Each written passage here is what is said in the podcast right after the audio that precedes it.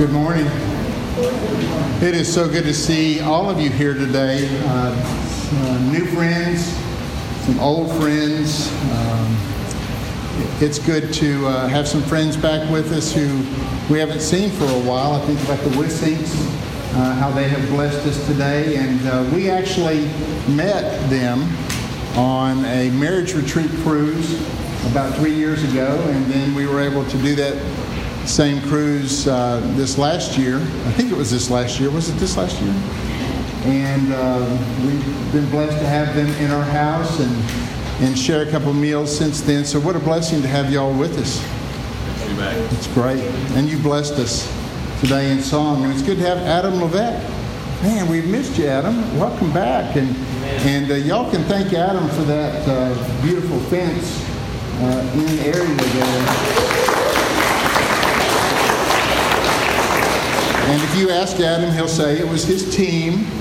And uh, there's some truth to that, but uh, we're so glad, glad, and And we've missed y'all. Welcome back.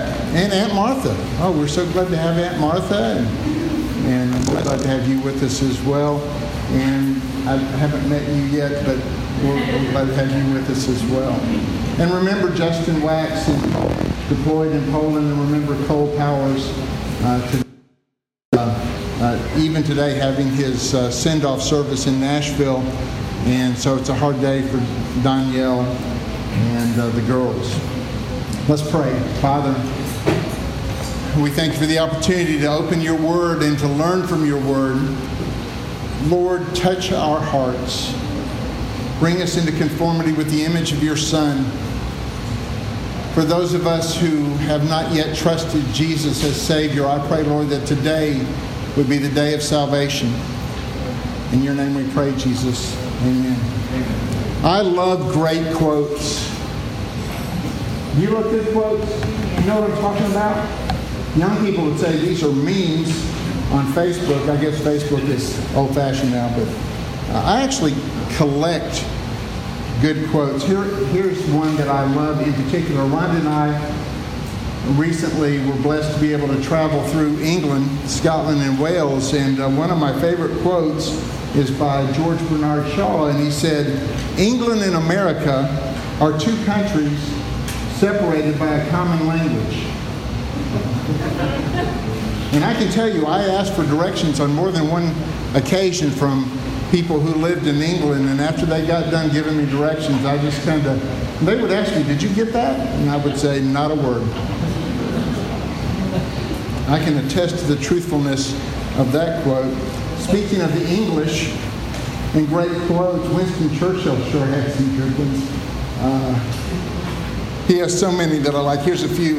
Uh, Winston Churchill said, I am easily satisfied with the very best. He also said, and he would know this, he said, politics is almost as exciting as war and quite as dangerous. In war, you can only be killed once, but in politics, many times. He also said this about a long report. He said, This report, by its very length, defends itself against the risk of being read. and then another quote of his that I like We shape our buildings, and thereafter they shape us.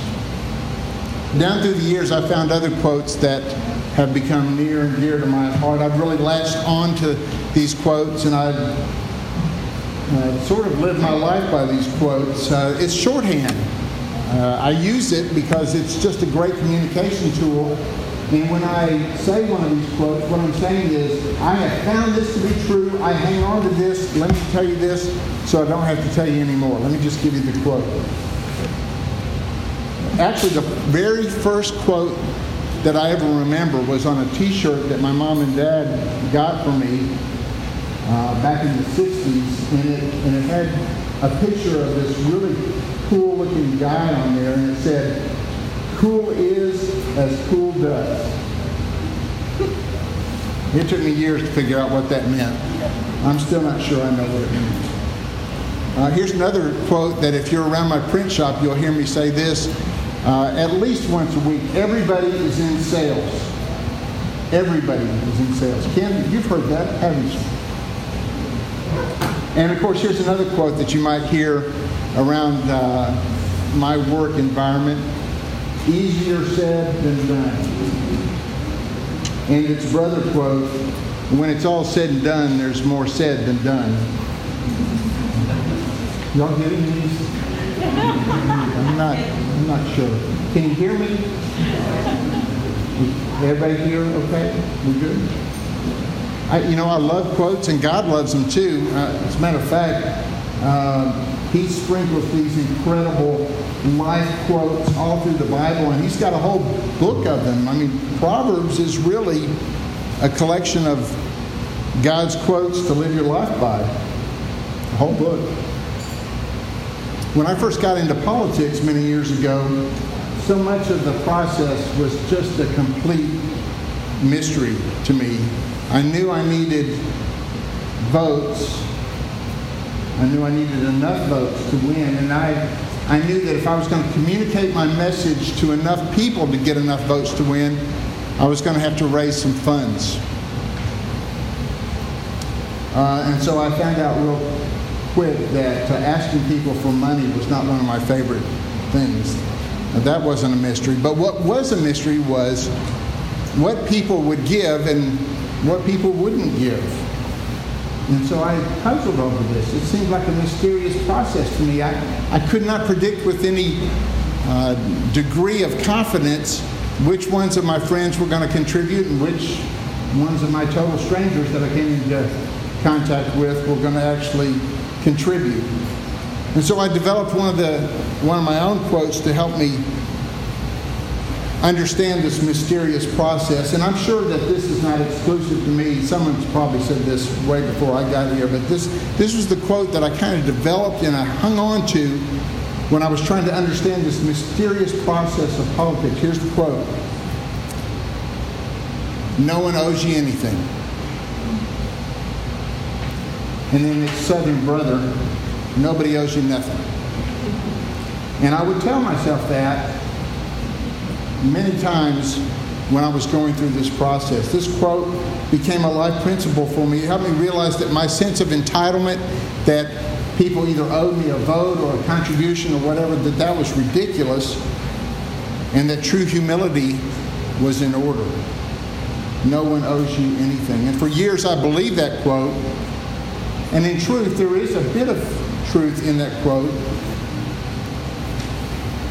And I was talking about this quote, this principle with Brother Cody just a few weeks ago, and, when I was talking to him, it, it just kind of hit me. You know, you say that, Kevin, and you actually believe that, but you don't live your life that way. Because I think people do owe me some things. You can most certainly see that I believe Rhonda owes me some things. And I certainly owe her some things back. Weston works with me on a daily basis. I, I guarantee you, if you ask Weston, does your dad expect anything? Do, do you owe him anything? He'll let you know real quick that I do. And of course, I owe him things and he owes me things back. So I ask you, what do others owe to you? And maybe more importantly, what do you owe to others? If you have joined this church, you will remember that we mutually agreed in a covenant, in a signed covenant, in a signed covenant before all these members, in a signed covenant before a great cloud of witnesses that are looking on from above. We agreed that we owe some things to each other. Listen to what the Apostle Paul says in Romans chapter 13. He says, pay to all what is owed to them, taxes to whom taxes are owed, revenue to whom revenue is owed, respect to whom respect is owed, honor to whom honor is owed. And then the next verse he says, Owe no one anything. Wow, that sounds, that almost sounds like the quote, doesn't it? Owe no one anything except to love one another. For the one who loves another has fulfilled the law. So, two questions for you today. What do others owe you? What do you owe to others? Let's look at what the Apostle Paul lived through in Acts chapter 13 and 14. If you'll turn in your Bibles to Acts chapter 14. Acts chapter 14, we'll be reading verses 25 through 27. We've been working through Acts. I was reviewing some of my notes just this morning. We started back in January. We've taken a couple detours. We've preached through Colossians, uh, Philemon, uh, maybe another book or two that uh, along the way. But it's been a great journey. And today we're going to be looking at Acts chapter 13 and 14. Let me read Acts 14, verses 25 and following. And when they had spoken the word in Perga, they went down to Attalia. And from there they sailed to Antioch, where they had been commanded, commended to the grace of God for the work that they had fulfilled.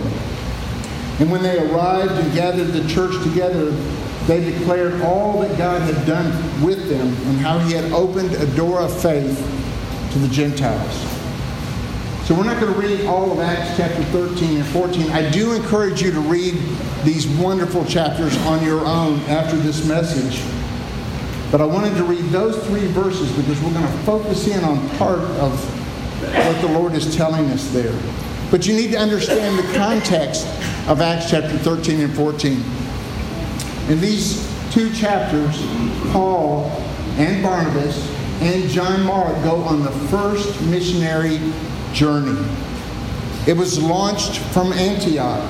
And as I mentioned, he was accompanied by Barnabas, his mentor, and by John Mark, a young Christian that Paul was mentoring. So these three go on the first missionary journey from Antioch. Antioch was a hub of Gentile Christianity at this point in time. And it's a two year missionary trip, it's a long trip.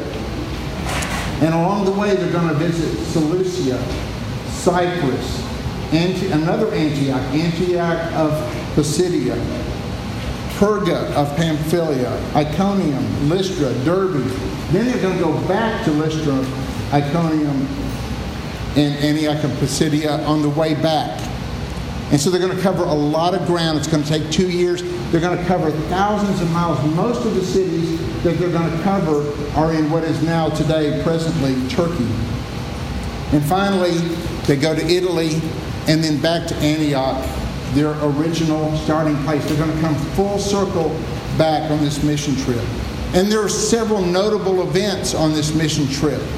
And they almost all center around conflict. When they go to Cyprus, Paul comes into direct contact with a false prophet who is working for the other side. He's working for the devil. And there is intense conflict. Read and see what happens there.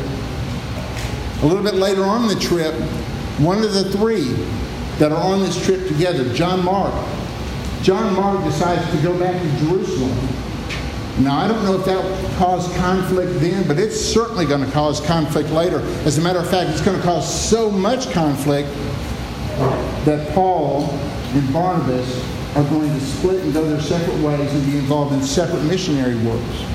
Conflict. Conflict with the Jews in Antioch of Pisidia. By the way, there's a great sermon in this passage, chapter 13, that uh, Paul preached at Antioch of Pisidia.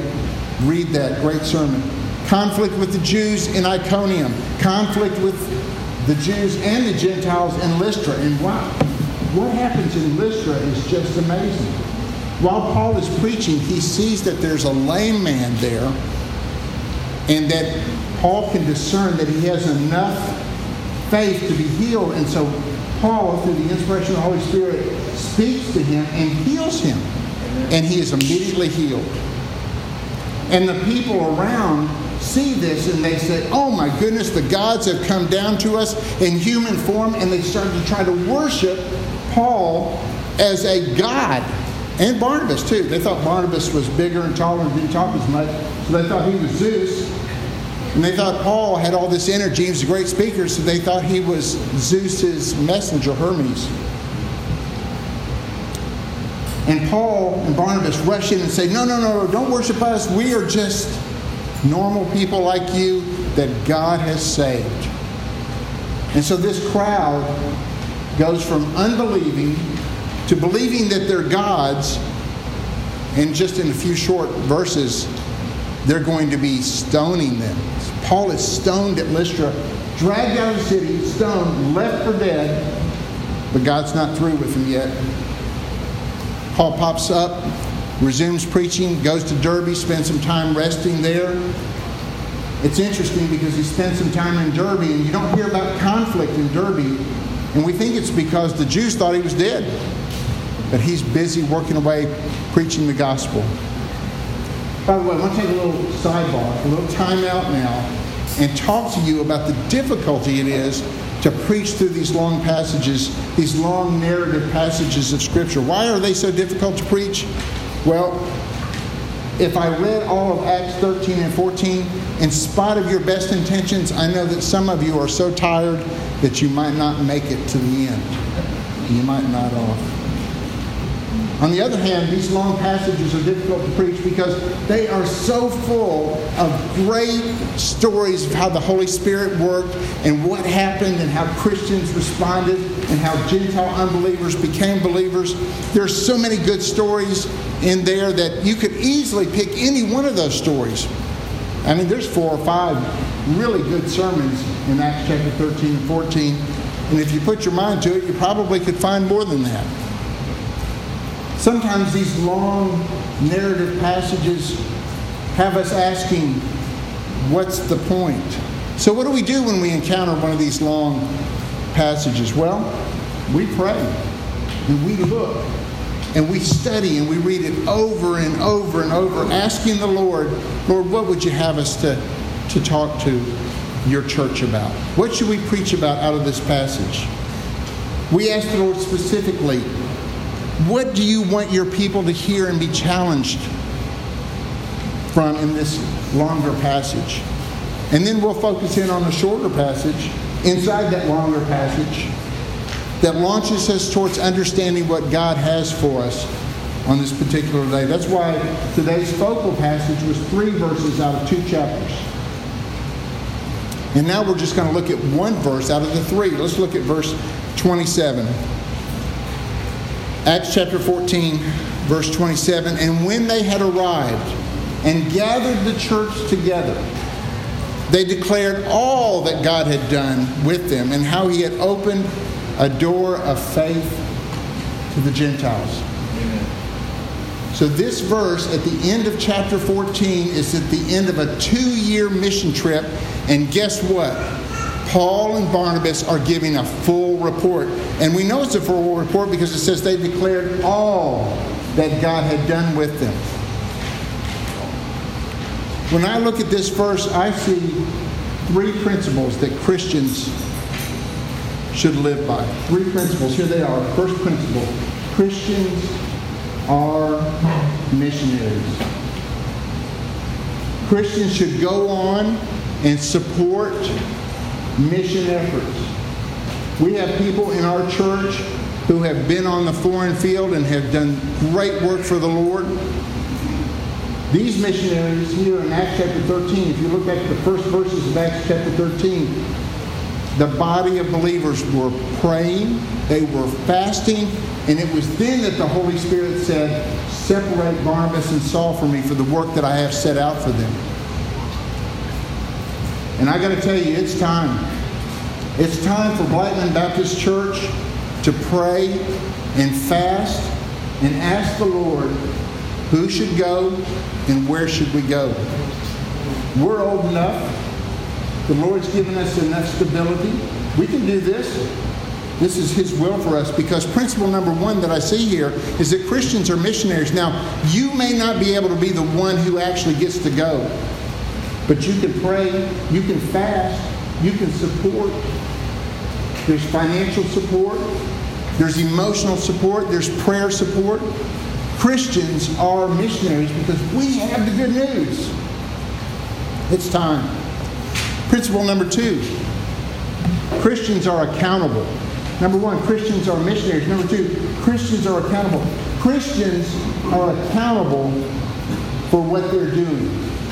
This summer, some of our young folk went to Summit Ministries for two weeks, and they came back and they reported to the body. They, they gave a report.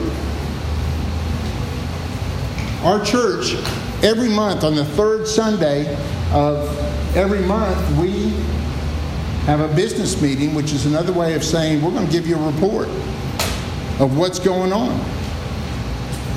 After every missionary trip that I've ever been a part of, when we came back to the body of believers that sent us out, guess what? We gave a report. Christians are accountable.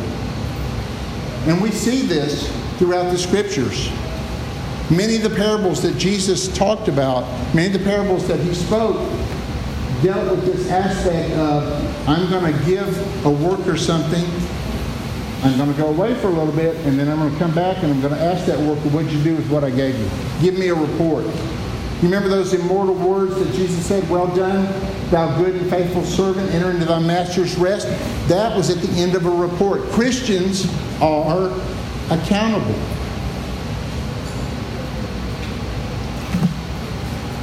Years ago, Rhonda was in BSF, Bible Study Fellowship, and uh, what a great organization to help teach the Word. And she was sharing with me last night some of her notes from years ago. And uh, strangely enough, when she was going through this study of Acts, they also looked at Acts 13 and 14, as we are today. And I just wanted to read a little bit here. Paul and Barnabas had been away from their home church at Antioch in Syria nearly two years. Can you imagine sending out a temporary set of missionaries for two years? That's a long time. And you know what all Paul and Barnabas encountered. I mean, there was a good chance that they weren't coming back in one piece. The church had sent them out to accomplish a work for God. They had fulfilled it.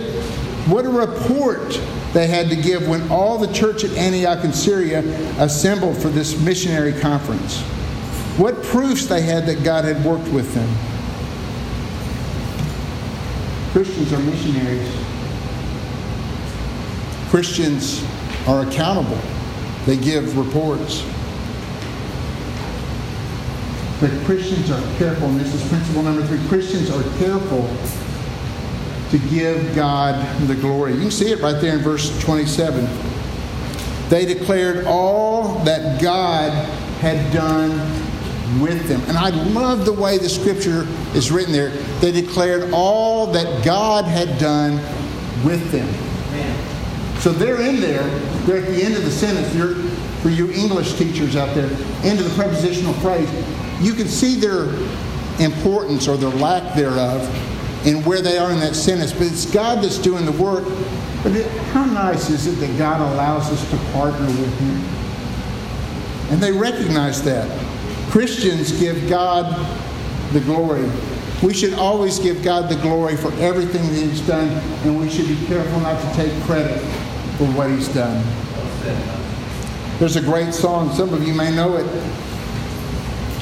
To God be the glory great things he hath done. So loved he the world that he gave us his Son, who yielded his life, our redemption, to win and open the life gate that all may go in. O perfect redemption, the purchase of blood, to every believer the promise of God, the vilest offender who truly believes that moment from Jesus a pardon receives.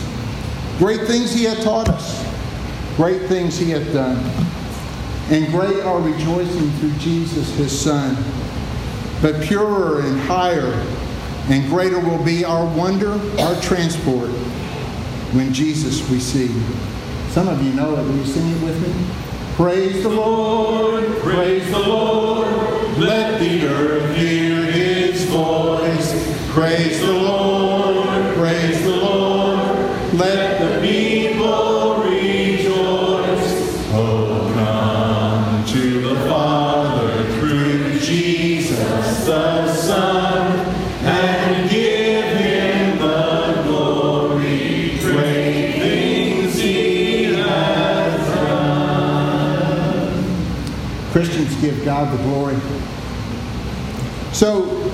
Christian, today, the message for you is Are you a missionary? The answer is yes.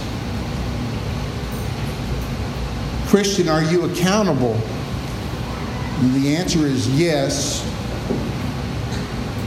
Christian, are you giving God the glory? I sure hope the answer is yes. Today's message for those of you who are not believers, those who have not put their faith and trust in Jesus Christ as Savior, here's the message for you. One day you will believe. My prayer for you is that you will believe before it's too late. As the scriptures say, behold, today is the day of salvation. So you will believe. And one day you too will be held accountable. All those who die in their sins will stand before God Almighty at the great white throne judgment. If you do not trust Him and throw yourself on Him in desperation, you will be held accountable for rejecting the very Son of God.